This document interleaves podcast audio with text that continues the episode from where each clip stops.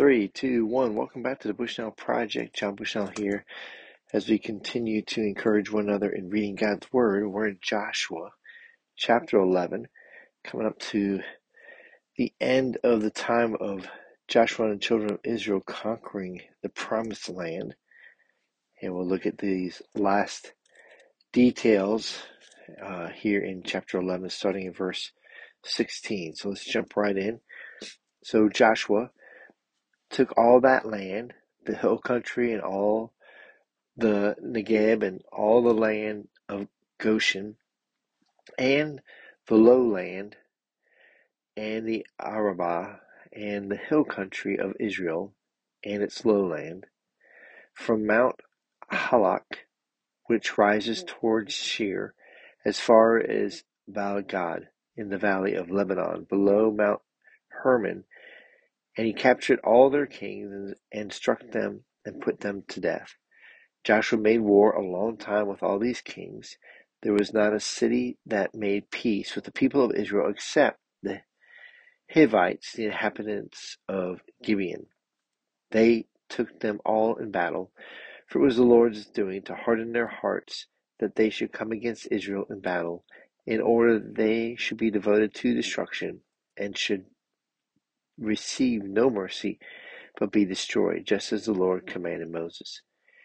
And Joshua came at that time and cut off the Anakim from the hill country, from Hebron, from Debir, and uh, from Anab, and from all the hill country of Judah, and from all the hill country of Israel.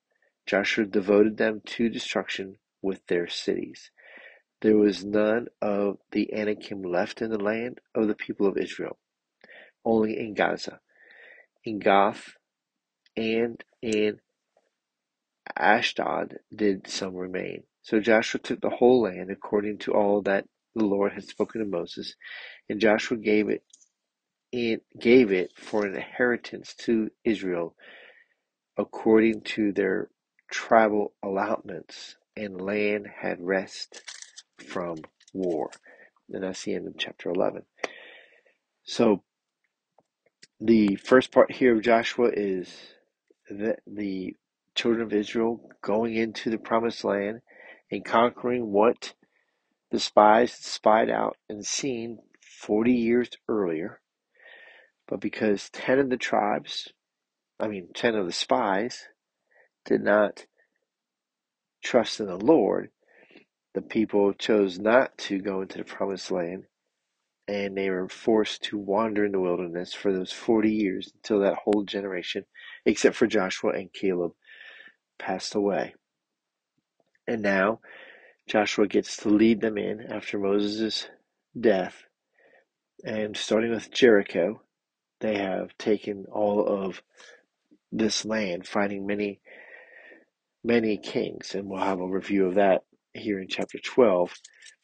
But for us, just to recognize the history of of this, to recognize the judgment of God, and to see that if God is who He says He is, He is He is just and pure and altogether righteous. That then, when He tells the Israelites to do what they did, that that is a just God bringing his judgment on the people who have rejected God. So Romans tells us that there is there is no one who is righteous, no one who is without excuse, that we all sin and fall short of the glory of God. And here these other people, these other people groups are being destroyed because of their rejection of God.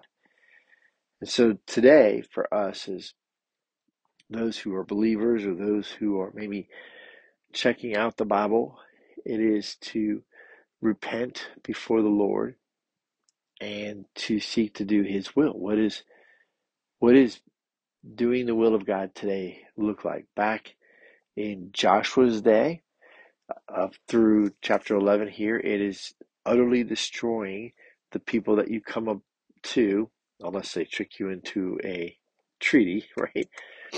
And so that's what they were doing, but that is not what our marching orders are today.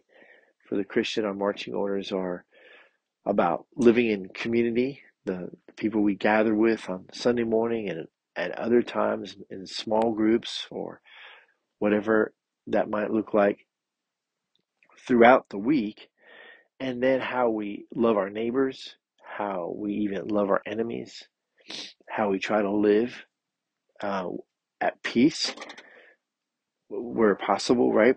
And so, and and how we worship God in spirit and truth. So the Jesus tells the woman at the well that God the Father is going to and fro looking for those who are worshiping God in spirit and in truth.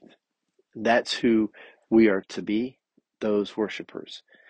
And so I pray today that God will find you as worshiping Him in spirit and in truth with, with whatever it is that you're doing. And as we go into Thanksgiving, so I know that many people might listen to this podcast at a day or two later, or even maybe years from now. But as we get ready to go into Thanksgiving, being grateful for all that God has blessed us with, and to be praying for those who are not in a place of peace, who are not at peace with God, or maybe not at peace with their neighbor, and that they would be able to find that peace in Christ Jesus, that they would uh, repent and believe on the one true Lord, on the one true Savior, the Holy One of Israel, Christ Jesus Himself. God bless you. Have a great day and happy Thanksgiving.